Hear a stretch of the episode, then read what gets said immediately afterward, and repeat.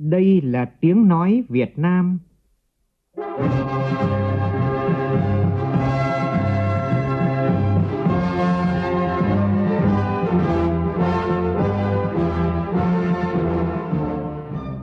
là tiếng nói Việt Nam, phát thanh từ Hà Nội, thủ đô nước Cộng hòa xã hội chủ nghĩa Việt Nam.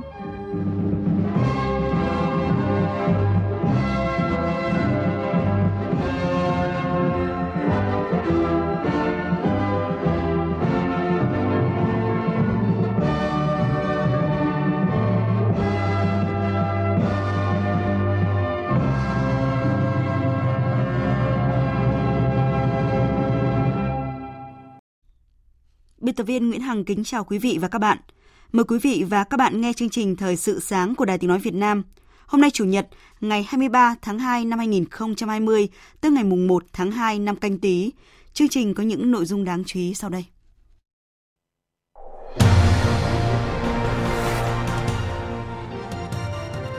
Bộ Giáo dục và Đào tạo chính thức điều chỉnh khung kế hoạch thời gian năm học 2019-2020 và đề nghị các địa phương cho học sinh sinh viên trở lại trường vào ngày 2 tháng 3 tới đây. Google lần đầu tiên tôn vinh loại hình nghệ thuật ca trù của Việt Nam để khuyến khích giới trẻ quan tâm tới văn hóa truyền thống. Cục Quản lý Lao động ngoài nước, Bộ Lao động Thương binh và Xã hội đang theo dõi tình hình lao động Việt Nam tại Hàn Quốc sau khi số ca nhiễm COVID-19 tại nước này tiếp tục tăng mạnh. Trong phần tin quốc tế, Thổ Nhĩ Kỳ đang triển khai lượng lớn khí tài quân sự và binh sĩ tới Syria. Việc Thổ Nhĩ Kỳ mở mặt trận mới tại Syria đang đẩy quan hệ giữa Nga Thổ Nhĩ Kỳ tới làn danh đỏ. Trong chương trình, biên tập viên Đài Tiếng nói Việt Nam có bình luận về vấn đề này.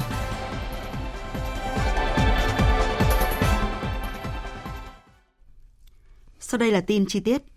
Thưa quý vị và các bạn, Bộ Giáo dục và Đào tạo vừa có công văn gửi đến các tỉnh, thành phố trên cả nước, chính thức đề nghị các địa phương cho học sinh, sinh viên trở lại trường học vào ngày 2 tháng 3 tới.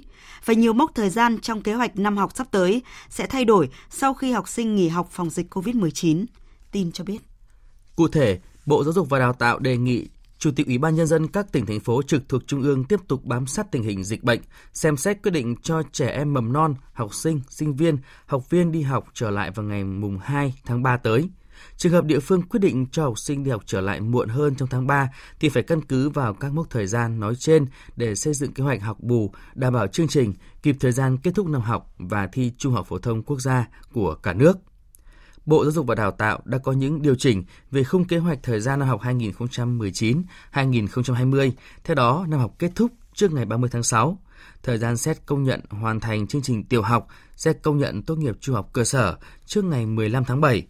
Thời gian hoàn thành tuyển sinh lớp 10 trước ngày 15 tháng 8.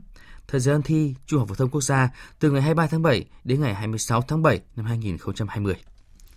Trước đó, chủ trì cuộc họp của Ban chỉ đạo phòng chống dịch COVID-19, Phó Thủ tướng Vũ Đức Đam đã yêu cầu các địa phương cần tiếp tục triển khai quyết liệt các giải pháp phòng dịch trong trường học với tinh thần chủ động hiệu quả, không chủ quan, không lơi lỏng. Sở Y tế tỉnh Thanh Hóa đã có văn bản trình Chủ tịch Ủy ban nhân dân tỉnh xem xét đề nghị Bộ Y tế công bố tỉnh Thanh Hóa đã hết dịch COVID-19.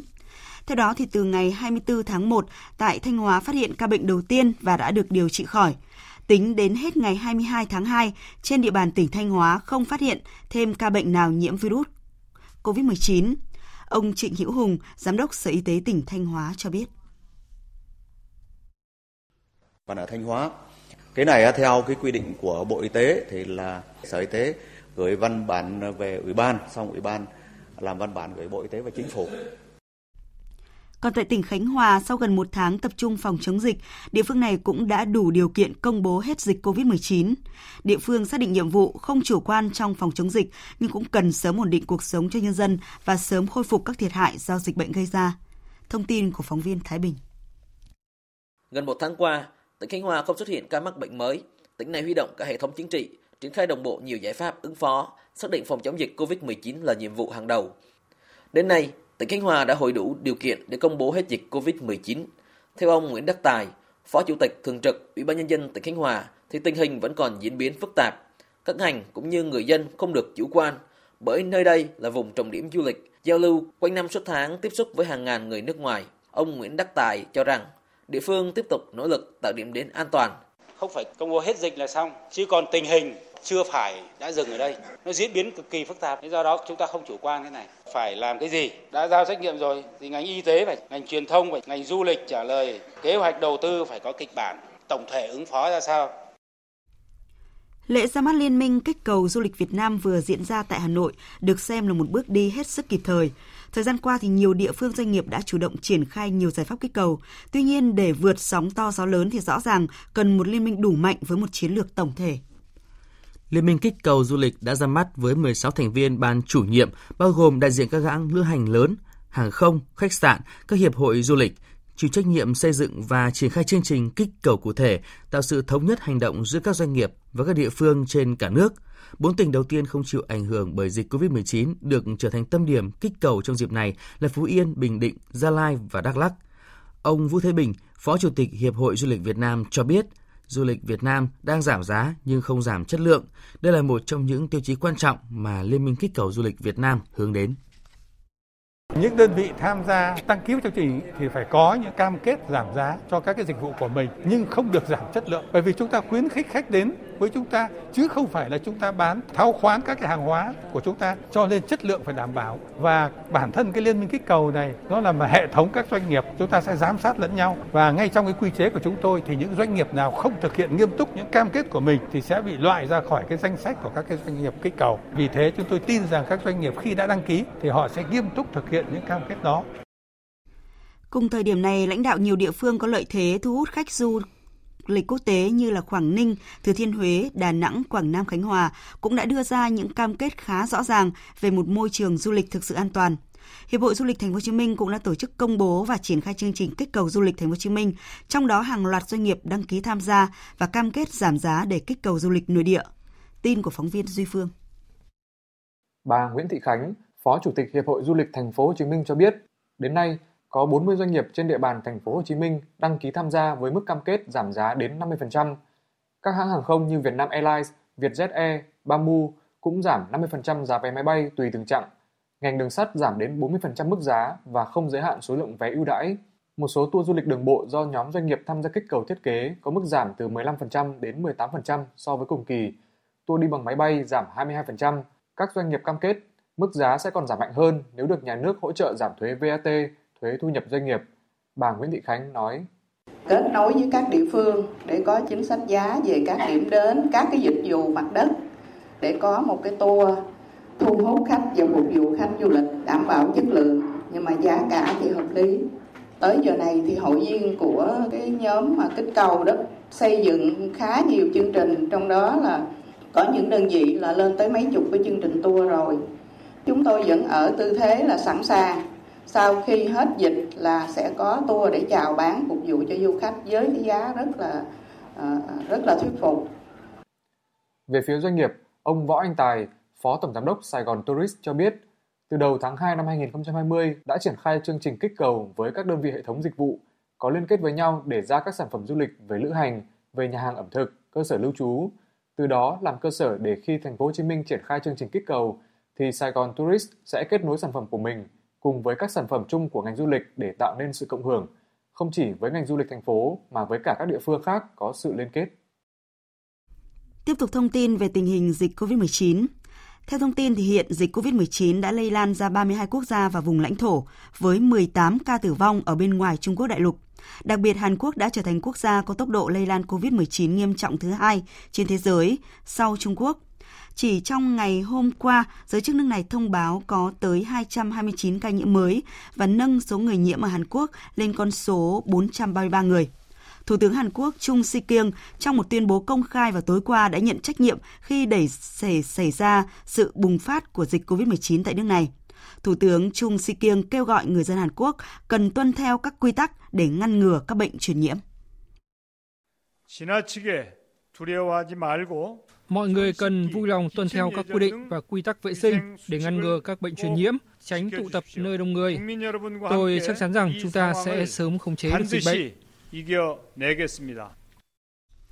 Trước thông tin về số ca nhiễm dịch COVID-19 tại Hàn Quốc tăng đột biến, Cục Quản lý Lao động ngoài nước Bộ Lao động Thương binh và Xã hội cho biết hiện có khoảng 50.000 lao động Việt Nam đang làm việc tại Hàn Quốc, trong đó có 4.000 người đang ở những nơi có số lượng người nhiễm COVID cao nhất ở Hàn Quốc. Bà Trần Thị Vân Hà, trưởng phòng thông tin truyền thông, Cục Quản lý Lao động ngoài nước, Bộ Lao động Thương binh và Xã hội cho biết, các bên đang theo dõi tình hình dịch bệnh liên quan đến lao động Việt Nam và cung cấp thông tin phòng dịch cho người lao động. Để bảo vệ sức khỏe và an toàn cho người lao động, Ban Quản lý Lao động Việt Nam tại Hàn Quốc đề nghị văn phòng chương trình cấp phép việc làm cho người nước ngoài làm việc tại Hàn Quốc EPS và doanh nghiệp phái cử theo dõi sát tình hình dịch bệnh liên quan đến lao động Việt Nam. Hiện văn phòng chương trình cấp phép việc làm cho người nước ngoài làm việc tại Hàn Quốc và đại diện doanh nghiệp cũng đang triển khai cung cấp thông tin phòng dịch cho người lao động.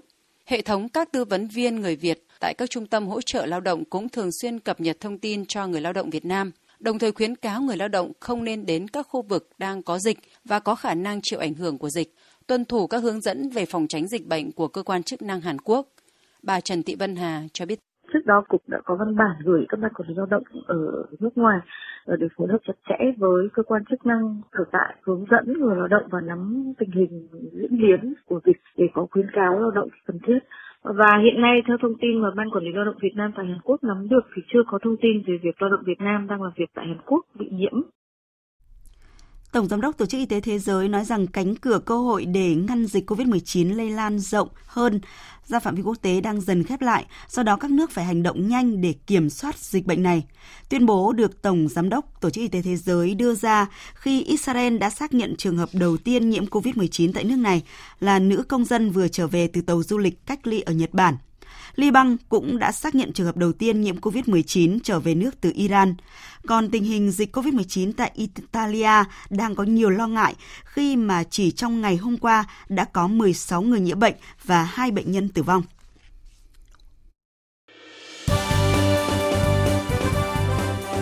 Thời sự tiếng nói Việt Nam Thông tin nhanh Bình luận sâu Tương tác đa chiều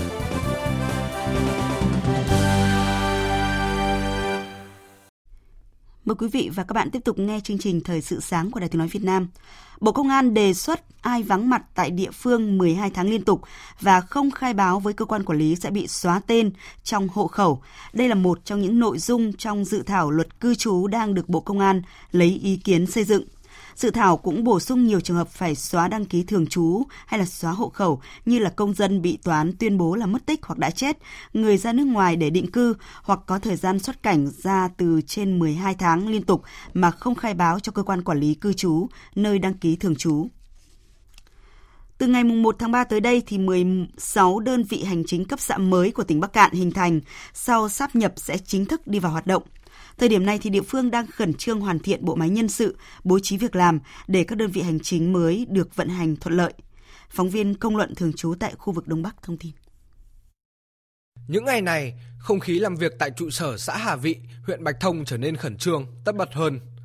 Tất cả đều gấp rút hoàn thiện nốt những công việc cuối cùng trước khi bộ máy hành chính của xã sắp nhập vào xã Quân Bình để chuyển tên mới thành xã Quân Hà. Hiện các thôn bản đều có đường giao thông thuận tiện nên cán bộ, người dân đều không quá lo ngại khi phải đến trụ sở mới để giải quyết công việc. Băn khoăn lớn là cả hai địa phương hiện đều có số cán bộ hiện tại là 20 người. Do đó, khi sắp nhập sẽ có một số chức danh phải tuyên chuyển, bố trí công tác khác. Tuy vậy, ông Đinh Duy Tuấn, Chủ tịch Ủy ban nhân dân xã Hà Vị cho biết, hiện việc sắp xếp công việc cho các cán bộ dôi dư đã cơ bản hoàn thành riêng cán bộ công chức ấy, thì cái kia thì không đáng ngại có một số thì đủ tuổi đủ điều kiện để nghỉ. Còn về cán ờ, bộ công chức ấy thì cũng sẽ cộng dồn vào thôi. Về tư tưởng thì đến thời điểm này thì cơ bản là anh em cũng không có cái gì dao động cả. Vì cái này chắc chắn là cũng cũng theo các hướng dẫn theo văn bản thì cũng, cũng không phải bỏ ai cả. Thực hiện nghị quyết số 855 ngày 10 tháng 1 năm 2020 của Ủy ban Thường vụ Quốc hội về việc sắp xếp các đơn vị hành chính cấp xã thuộc tỉnh Bắc Cạn, địa phương tiến hành sắp xếp giảm được 14 đơn vị hành chính cấp xã. Hiện nay một số đơn vị đã công bố thành lập đảng bộ mới, tiến hành sắp xếp nhân sự các hội, đoàn thể, đồng thời chuẩn bị kỳ họp Hội đồng Nhân dân xã, thị trấn lần thứ nhất để bầu ra bộ máy chính quyền, đảm bảo hoạt động ổn định ngay từ mùng 1 tháng 3. Đúng 0 giờ ngày hôm nay, nhằm ngày dỗ tổ nghiệp ca trù, Google lần đầu tiên tôn vinh loại hình nghệ thuật truyền thống đặc sắc này của Việt Nam bằng biểu tượng đặc biệt thay thế tạm thời trên trang chủ google.com.vn.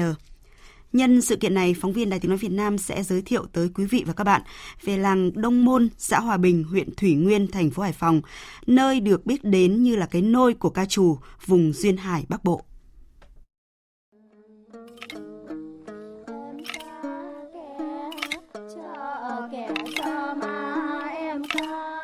Giữa sân đình Đông Môn, bên gốc đà cổ thụ, nhịp phách hòa quyện cùng tiếng đàn trầm bổng và giọng hát ngân nga của những ca nương nhí. Nhiều năm qua, câu lạc bộ ca trù Đông Môn đã phát hiện và đào tạo được hàng chục ca nương thành danh và khơi lên ngọn lửa đam mê, tình yêu ca trù trong thế hệ trẻ của làng. Đỗ Thị Yến và Nguyễn Kim Ngân đều là học sinh trường tiểu học Hòa Bình 2, luôn mong chờ đến chiều thứ bảy hàng tuần để được đến đỉnh làng học hát ca trù. Con biết có phách, hát những bài đơn giản. Con đã nghe các ông bà của con nói về à, lịch sử ca trù của làng Đông Môn mình và con muốn à, tiếp nối uh, truyền thống về ca trù này. Em tiếp xúc ca trù từ hồi lớp 1, mẹ dạy ở nhà thì em thấy ca trù rất là hay. Cũng có lần mẹ đi diễn, cháu cũng có lần đi theo mẹ để hát cùng mẹ. Ca trù xuất hiện ở Đông Môn từ cách đây hơn 200 năm. Những năm 40 của thế kỷ trước, ca trù rất hưng thịnh tại Đông Môn với hàng chục giáo phường do các gia đình, dòng họ tự thành lập. Đến khoảng năm 1992-1993, nghệ thuật ca trù dần được khôi phục. Lớp lớp ca nương, kép đàn vẫn bừng cháy đam mê và tâm huyết với nghệ thuật truyền thống của quê hương. Mong muốn của những nghệ nhân, những đảo nương, kép đàn của Đông Môn là ca trù không chỉ sống lại mà thực sự phát triển. Ca nương Phạm Thị Liên luôn dày dứt. Đây là một bộ môn nghệ thuật truyền thống của người dân làng Đông Môn.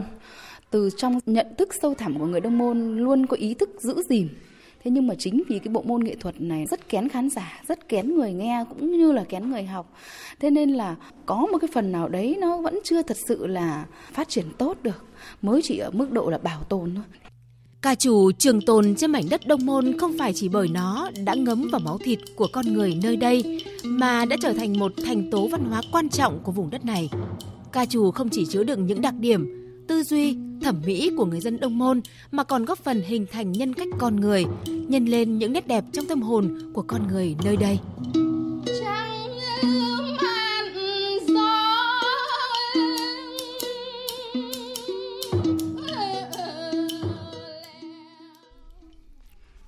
Quý vị và các bạn đang nghe chương trình Thời sự sáng của Đài Tiếng Nói Việt Nam.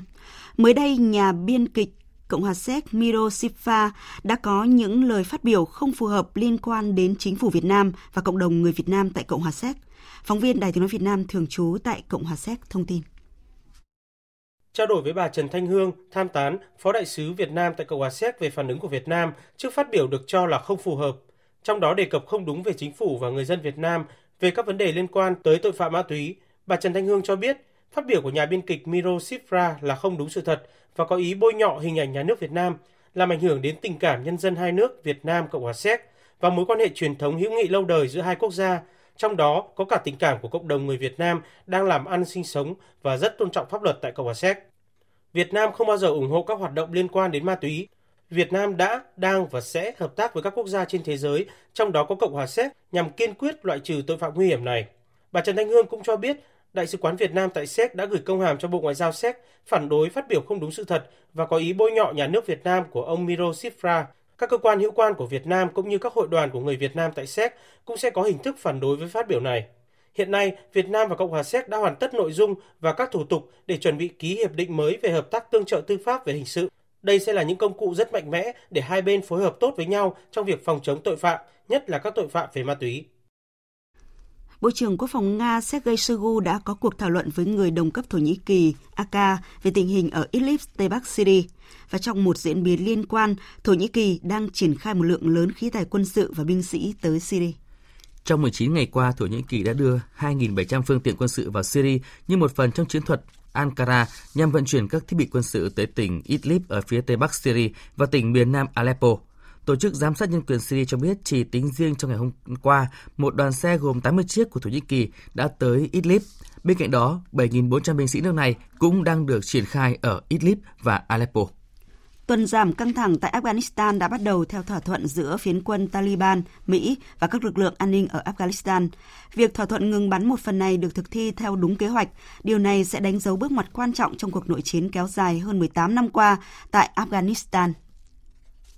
Tổng thống Iran Rouhani vừa tuyên bố nước này không đóng cửa đối thoại với Liên minh châu để duy trì thỏa thuận hạt nhân mà Tehran đã ký với các cường quốc thế giới hồi năm 2015 sau khi Mỹ đơn phương rút khỏi thỏa thuận này. Các ứng cử viên Đảng Dân Chủ tiếp tục bước vào cuộc bầu cử sơ bộ tại điều tiểu bang Nevada nhằm giành tấm vé trở thành ứng cử viên duy nhất của đảng này, cạnh tranh với đương kim Tổng thống Mỹ Donald Trump trong cuộc đua vào Nhà Trắng, dự kiến diễn ra vào tháng 11 tới. Chương trình Thời sự sáng sẽ được tiếp tục với phần tin thể thao.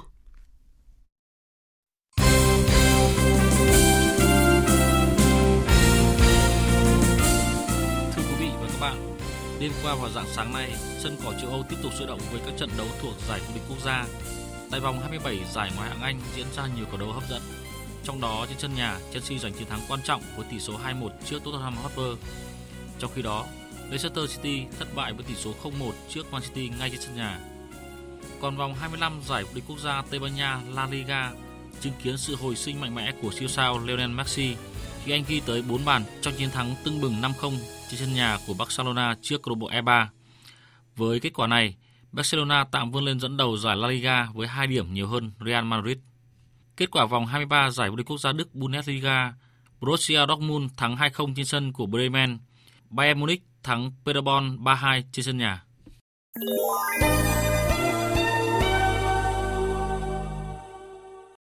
Quý vị và các bạn đang nghe chương trình Thời sự sáng của Đài Tiếng Nói Việt Nam. Thưa quý vị, thưa các bạn, những ngày qua, quan hệ Nga-Thổ Nhĩ Kỳ lại đứng trước những thử thách mới khi chính phủ Thổ Nhĩ Kỳ liên tiếp tấn công hai mặt trận chiến lược là tỉnh Idlib của Syria và trước đó, hồi giữa tháng 1 năm nay là Libya. Các cuộc tấn công diễn ra trong bối cảnh đàm phán giữa Nga và Thổ Nhĩ Kỳ về giảm căng thẳng ở Idlib đã đổ vỡ, khiến dư luận lo ngại những xung đột mới có thể đẩy quan hệ Nga-Thổ tới làn danh đỏ. Mời quý vị và các bạn nghe bình luận của biên tập viên Quỳnh Hoa nhan đề Thổ Nhĩ Kỳ mở hai mặt trận đẩy quan hệ Nga-Thổ trước làn danh đỏ. Biên tập viên Quỳnh Hoa có bình luận về vấn đề này. Hai vòng đàm phán kéo dài hai tuần qua giữa Thổ Nhĩ Kỳ và Nga đã thất bại khi các bên không đạt được giải pháp nào cho việc giảm căng thẳng đang bùng phát ở Idlib, Syria. Trước đó, quân đội Syria được Nga hậu thuẫn đã thực hiện chiến dịch tại hai tỉnh Idlib và Aleppo, thành trì cuối cùng của các lực lượng nổi dậy tại khu vực gần biên giới Thổ Nhĩ Kỳ. Đây có thể là chặng cuối cùng trong cuộc nội chiến kéo dài 9 năm ở Syria. Thổ Nhĩ Kỳ phản đối chiến dịch này và đã tiến hành các cuộc tấn công đáp trả. Tổng thống Thổ Nhĩ Kỳ Erdogan còn cảnh báo sẽ phát động một chiến dịch quân sự ở Idlib, Syria nếu như đến cuối tháng 2, Damas không rút khỏi các vị trí quân sự của Ankara triển khai tại khu vực này. Cuộc xung đột sôi sục ở Idlib không phải là mặt trận quân sự duy nhất mà Thổ Nhĩ Kỳ đang tham gia. Giữa tháng 1 vừa qua, phía Thổ Nhĩ Kỳ cũng đã triển khai quân tới Libya, một đồng minh và được Nga hậu thuẫn, khiến cho tình hình ở khu vực này thêm phức tạp.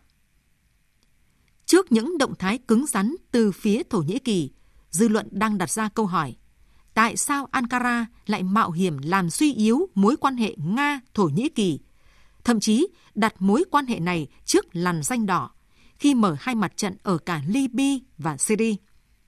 Bởi với Thổ Nhĩ Kỳ, đây là hai khu vực có vị trí địa chiến lược để nước này mở rộng vai trò ở khu vực Trung Đông. Ngoài ra, chính phủ Thổ Nhĩ Kỳ cũng đang rất khát khao kiểm soát nguồn dầu lửa ở khu vực này. Trên thực tế, Idlib không chỉ là tỉnh giáp biên giới mà còn là vùng đệm giúp Thổ Nhĩ Kỳ củng cố vị trí tại Tây Bắc Syria. Với việc kiểm soát khu vực này, Thổ Nhĩ Kỳ sẽ giảm bớt mối đe dọa về an ninh và nguy cơ tấn công của lực lượng người quốc và lực lượng Đảng Công nhân Người Quốc PKK ở Syria mà nước này coi là khủng bố. Ngoài ra, sự can thiệp này là bài toán để Thổ Nhĩ Kỳ mặc cả với Liên minh châu Âu về vấn đề người tị nạn cũng như mặc cả với Nga, Mỹ trong nhiều vấn đề khác liên quan tới an ninh, quân sự và kinh tế. Còn đối với Syria, Idlib có thể nói là thành trì cuối cùng mà nước này muốn giải phóng, khi đây không chỉ là địa bàn chiến lược về an ninh tiếp giáp với Thổ Nhĩ Kỳ, mà còn có vai trò kinh tế với nhiều mỏ dầu, nguồn thu quan trọng nhất của chính quyền Tổng thống Syria Bashar al-Assad. Đồng thời, đây cũng là thành trì cuối cùng của các lực lượng đối lập khủng bố cực đoan mà Syria cũng muốn giải phóng hoặc kiểm soát. Do đó, nếu giải phóng hoặc kiểm soát hoàn toàn Idlib, đồng nghĩa với việc chính quyền Syria với sự hậu thuẫn của Nga và Iran đã chiến thắng cả trên thực địa, ảnh hưởng lẫn trên bàn cơ khu vực quốc tế. Đây là nguyên nhân khiến Thổ Nhĩ Kỳ quyết tâm tấn công hai mặt trận chiến lược. Theo giới phân tích nhận định, sự leo thang quân sự hiện nay giữa quân đội Syria và các lực lượng Thổ Nhĩ Kỳ ở tỉnh Idlib là cuộc khủng hoảng tồi tệ nhất đối với mối quan hệ Nga-Thổ Nhĩ Kỳ kể từ khi Thổ Nhĩ Kỳ bắn rơi máy bay chiến đấu của Nga ở biên giới Syria-Thổ Nhĩ Kỳ năm 2015. Mặc dù quan hệ giữa hai bên Nga-Thổ rất khó xảy ra xung đột lớn, nhưng với những căng thẳng ở điểm nóng Idlib cho thấy những dạn nứt giữa hai bên có thể đẩy khu vực Trung Đông trước nguy cơ bất ổn khó lường. Quý vị và các bạn vừa nghe bình luận nhan đề Thổ Nhĩ Kỳ mở hai mặt trận đẩy quan hệ Nga-Thổ trước lằn danh đỏ. Dự báo thời tiết Phía Tây Bắc Bộ, ngày nắng, đêm không mưa, gió nhẹ, sáng sớm và đêm trời rét, nhiệt độ từ 14 đến 27 độ, riêng khu Tây Bắc từ 27 đến 30 độ. Phía Đông Bắc Bộ và Thanh Hóa nhiều mây có mưa nhỏ vài nơi, sáng sớm có sương mù và sương mù nhẹ rải rác, trưa chiều giảm mây trời nắng, gió đông bắc đến đông cấp 2 cấp 3, sáng sớm và đêm trời rét, nhiệt độ từ 15 đến 26 độ. Các tỉnh từ Nghệ An đến Thừa Thiên Huế nhiều mây có mưa vài nơi, sáng sớm có nơi có sương mù, trưa chiều giảm mây trời nắng gió nhẹ, phía Bắc đêm trời rét, nhiệt độ từ 18 đến 27 độ. Các tỉnh ven biển từ Đà Nẵng đến Bình Thuận, phía Bắc nhiều mây, có mưa rào vài nơi, trưa chiều giảm mây trời nắng, phía Nam có mây, ngày nắng, đêm không mưa, gió Đông Bắc cấp 2, cấp 3, nhiệt độ từ 20 đến 30 độ. Tây Nguyên có mây, ngày nắng, đêm không mưa, gió Đông Bắc cấp 2, cấp 3, nhiệt độ từ 16 đến 19 độ. Nam Bộ, ngày nắng riêng miền Đông có nơi có nắng nóng, đêm không mưa, gió Đông Bắc cấp 2, cấp 3, nhiệt độ từ 21 đến 35 độ. Khu vực Hà Nội, nhiều mây không mưa, sáng sớm có sương mù và sương mù nhẹ, trưa chiều giảm mây, trời nắng, gió Đông Bắc đến Đông cấp 2, cấp 3. Sáng sớm và đêm trời rét. Dự báo thời tiết biển, Vịnh Bắc Bộ không mưa, tầm nhìn xa trên 10 km, gió Đông Bắc đến Đông cấp 6. Vùng biển từ Quảng Trị đến Quảng Ngãi có mưa rào vài nơi, tầm nhìn xa trên 10 km, gió Đông Bắc cấp 4. Vùng biển từ Bình Định đến Ninh Thuận có mưa rào vài nơi, tầm nhìn xa trên 10 km, gió Đông Bắc cấp 5. Vùng biển từ Bình Thuận đến Cà Mau không mưa, tầm nhìn xa trên 10 km, gió Đông Bắc cấp 6, ngày có lúc cấp 7, giật cấp 8, biển động mạnh. Vùng biển từ Cà Mau đến Kiên Giang không mưa, tầm nhìn xa trên 10 km, gió Đông cấp 4. Khu vực Bắc Biển Đông không mưa, tầm nhìn xa trên 10 km, gió Đông Bắc cấp 6, ngày có lúc cấp 7, giật cấp 8, biển động mạnh. Khu vực giữa Biển Đông và khu vực quần đảo Hoàng Sa có mưa vài nơi, tầm nhìn xa trên 10 km, gió Đông Bắc cấp 6, giật cấp 7, biển động. Khu vực Nam Biển Đông và khu vực quần đảo Trường Sa có mưa rào vài nơi, tầm nhìn xa trên 10 km, gió Đông Bắc cấp 5. Riêng vùng biển phía Tây cấp 6, ngày có lúc cấp 7, giờ cấp 8, biển động mạnh. Vịnh Thái Lan có mưa rào vài nơi, tầm nhìn xa trên 10 km, gió Đông cấp 4, cấp 5. Quý vị và các bạn vừa nghe chương trình Thời sự sáng của Đài Tiếng Nói Việt Nam. Chương trình do các biên tập viên Nguyễn Hằng Xuân Hào cùng phát thanh viên Sơn Tùng, kỹ thuật viên Trần Tâm Tuấn Anh thực hiện. Chịu trách nhiệm nội dung Đồng Mạnh Hùng. Cảm ơn quý vị và các bạn đã quan tâm theo dõi.